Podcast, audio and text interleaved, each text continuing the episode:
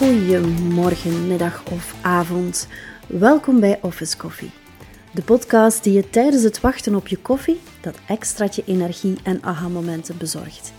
Ik geef je alle tips, tricks en hacks waardoor je jouw verlangen naar een vrijer leven waar kunt maken. Hoe we tijd kunnen bijtoveren zonder een 25ste uur in een dag te creëren. En welke tools en hacks je hiervoor kan inzetten.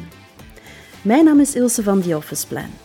Als online business manager help ik heel wat ondernemers die het gevecht aangaan met hun tijd, hun werk en hun leven, tot ze tot het besef komen dat dit gevecht helemaal niet nodig is. Ik weet dat niet alleen ondernemers deze struggle aangaan, maar dat het voor iedereen elke dag opnieuw een strijd is in de rat race van het leven. Als mama van vier ging ik op zoek naar wat voor mij de juiste balans bracht en ik kwam tot heel wat bevindingen. Wat ik vond is zo goed dat ik deze echt niet voor mezelf wilde houden. Iets meer dan drie jaar geleden werd onze tweeling geboren. Miro en Mila. Twee schattige bolletjes die ons gezin helemaal compleet maakten. Ik zag het al voor mij. Samen spelen, smiddags een flink dutje doen, zodat mama ook wat tijd had voor zichzelf en ook stiekem een dutje kon doen. En s'nachts, ja, toch ook wel een aantal uurtjes rust met op tijd en stond een flesje of een groenten- of fruitpapje. Maar niets was wat ik gedroomd had. Geloof me. Bye bye, roze wolk. Een tweeling heeft niet per se hetzelfde ritme, integendeel zelf. In realiteit was er altijd een kindje wakker, ja, ook s'nachts. Mijn eeuwige dank gaat uit naar papa die uren en uren met dochterlief heeft rondgespookt beneden, zodat de rest van het huis wel een beetje kon slapen. Want geloof me, mij wil je echt niet oververmoeid tegenkomen. Dat is een ochtendhumeur de ganse dag. Voor hun komst had ik alles mooi op een rijtje.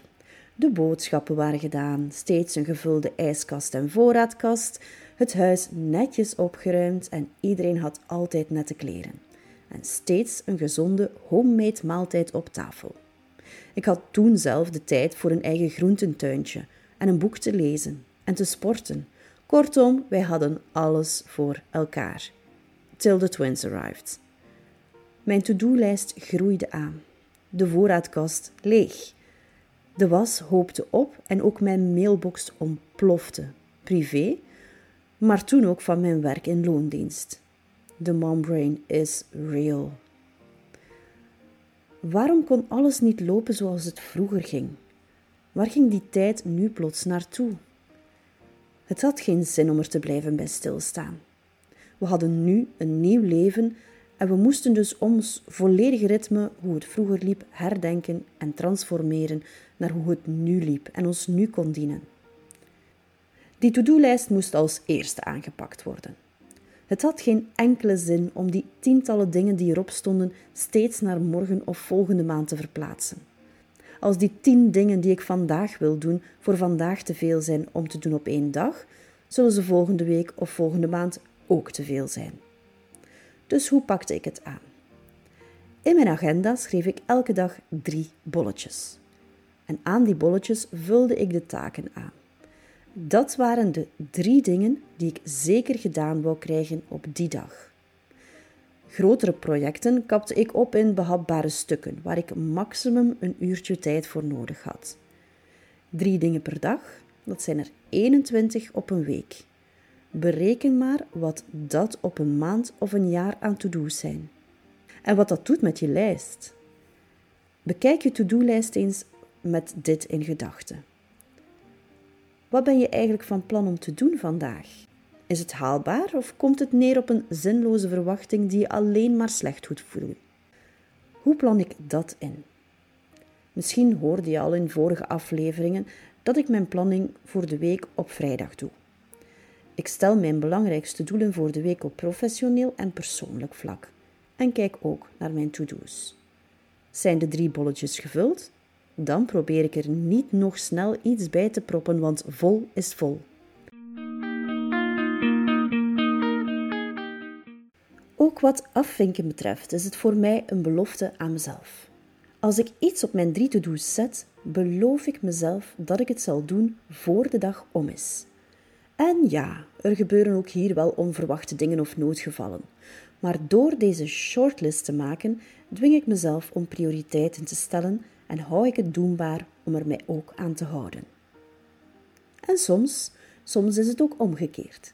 Je dag verloopt geweldig en je bent voor je het weet door je lijstje van drie.